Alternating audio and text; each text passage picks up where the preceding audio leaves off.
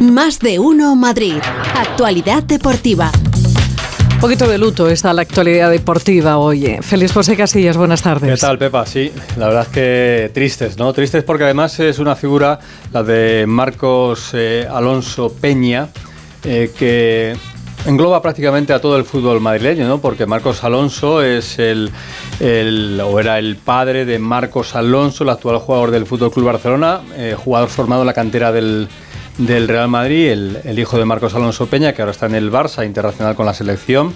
Y, Marcos Alonso Peña eh, era el hijo de Marquitos, del famoso Marquitos del Real Madrid, eh, jugador que estuvo en las cinco primeras Copas de Europa del, del Real Madrid, así que una familia de futbolistas y ha fallecido Marcos Alonso Peña. joven, 63 años. 63 años, sí, sí. El padre del actual jugador del, del Barça. Y fíjate, eh, jugador del Atlético de Madrid en dos etapas, en el año 79 al 82, luego volvió eh, en el 87 después de pasar por el Barça.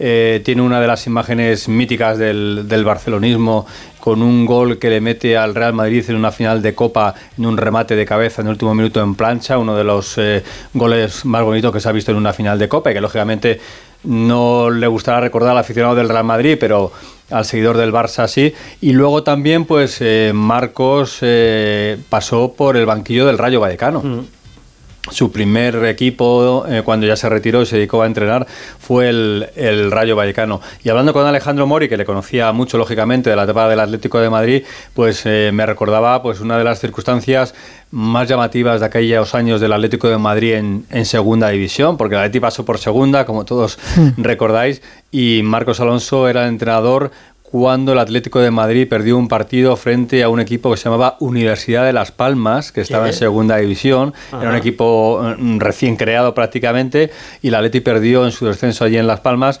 y Jesús Gil dijo que los jugadores deberían volver nadando.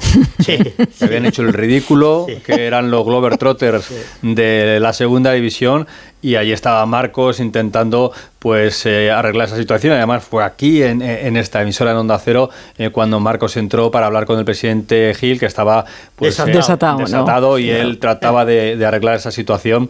Así que bueno, lo, lo pasó mal. Y fíjate que Marcos tiene también, aparte de lo que hemos comentado con el con el eh, Barça, eh, tiene también presencia en un partido mítico de la selección española de fútbol porque fue titular en el partido en el que España gana en Wembley por primera vez a la selección de, de Inglaterra. Eso fue en el año 81 que esa victoria se produjo el mismo día que liberaban a Kini, que estaba secuestrado, al futbolista del Barça. O sea, en ese año 81, eh, en el mes de marzo, además, pues estaba ahí también Marcos Alonso. Y Marcos Alonso, que ha fallecido, si alguno se incorpora ahora a los 63 años, estaba en el banquillo en aquella famosa goleada 12-1 de España a, Malta. ¿eh? No, no saltó al terreno de juego, pero formaba parte de aquel equipo y estaba ahí en el. una persona, además, muy divertida, muy dinámica, tenía. Con mucha personalidad. Sí, mucha personalidad, fuerte, con genio cántabro de, Santander, Y, bueno, pues eh, tuvo siempre las ideas muy, muy claritas y él apostó por,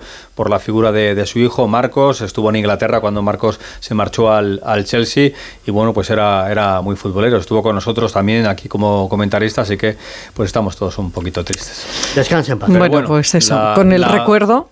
La vida continúa, el show debe continuar, ¿no? Que se dice, y en este caso, pues el show nos lleva hasta, hasta Rabat, porque el Real Madrid se metió en la final de la, del Mundial de Clubes. 4-1 eh, dice el marcador, mucha diferencia para lo que se vio en el terreno de juego, pero el Real Madrid al final consiguió el objetivo que era meterse en la, en la final. Me ha mandado una foto hace nada, unos minutitos Alberto Pereiro. Está en compañía de Fernando Burgos, con Raúl Espínola, están en Rabat.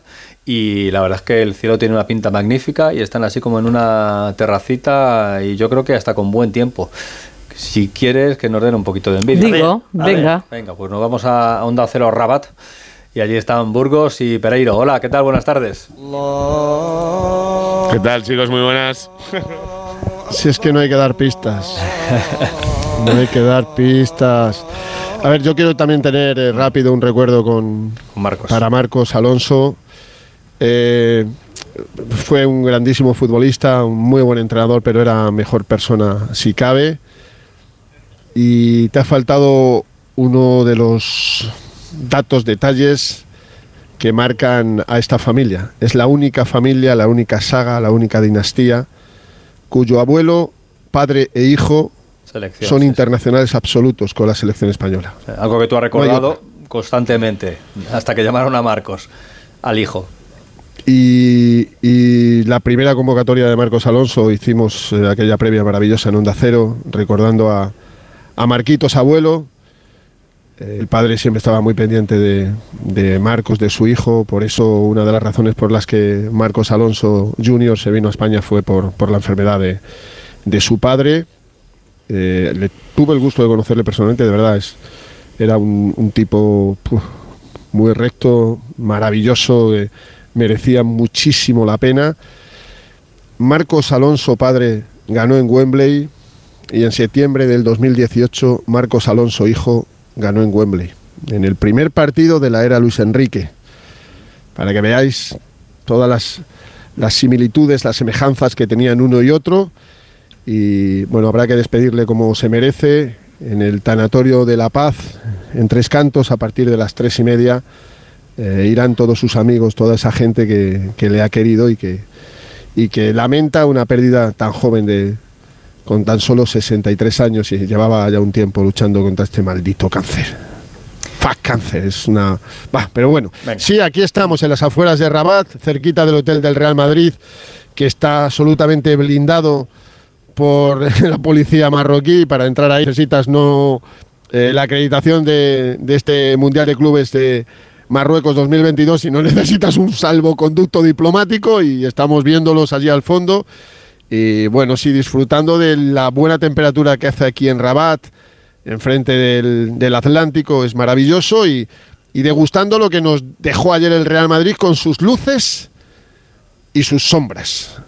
Porque hubo luces, Rodrigo Goes, Vinicius, Fede Valverde, el pepinero Sergio Arribas, y hubo sombras. Una primera parte absolutamente deficiente, con ocasiones para el al Ali, muchas y para el Real Madrid también, pero dejó mucho que desear el conjunto de Ancelotti defensivamente hablando, sobre todo porque a Camavinga le hicieron un desamparo terrible en esa eh, banda izquierda defensiva, pero el Madrid era muy superior, como es muy superior al, al Jalil Saudí del próximo sábado. Es así. Eh, sí, hay que llamar a la, a la oración porque el Madrid debe orar mucho y debe espiar sus pecados futbolísticos que los tuvo ayer, pero ese 4-1 es incontestable, pudo encajar más y meter muchos más goles, pero yo creo que le sirve a, todo el mundo, los golazos de Vini, que es una maravilla, el golazo de Rodrigo Góez en combinación con Ceballos, que es otra maravilla, y para el sábado, que es lo que importa, a las 8 llegan hoy tanto Benzema como Militao, para mí lo tienen en chino mandarino jugar.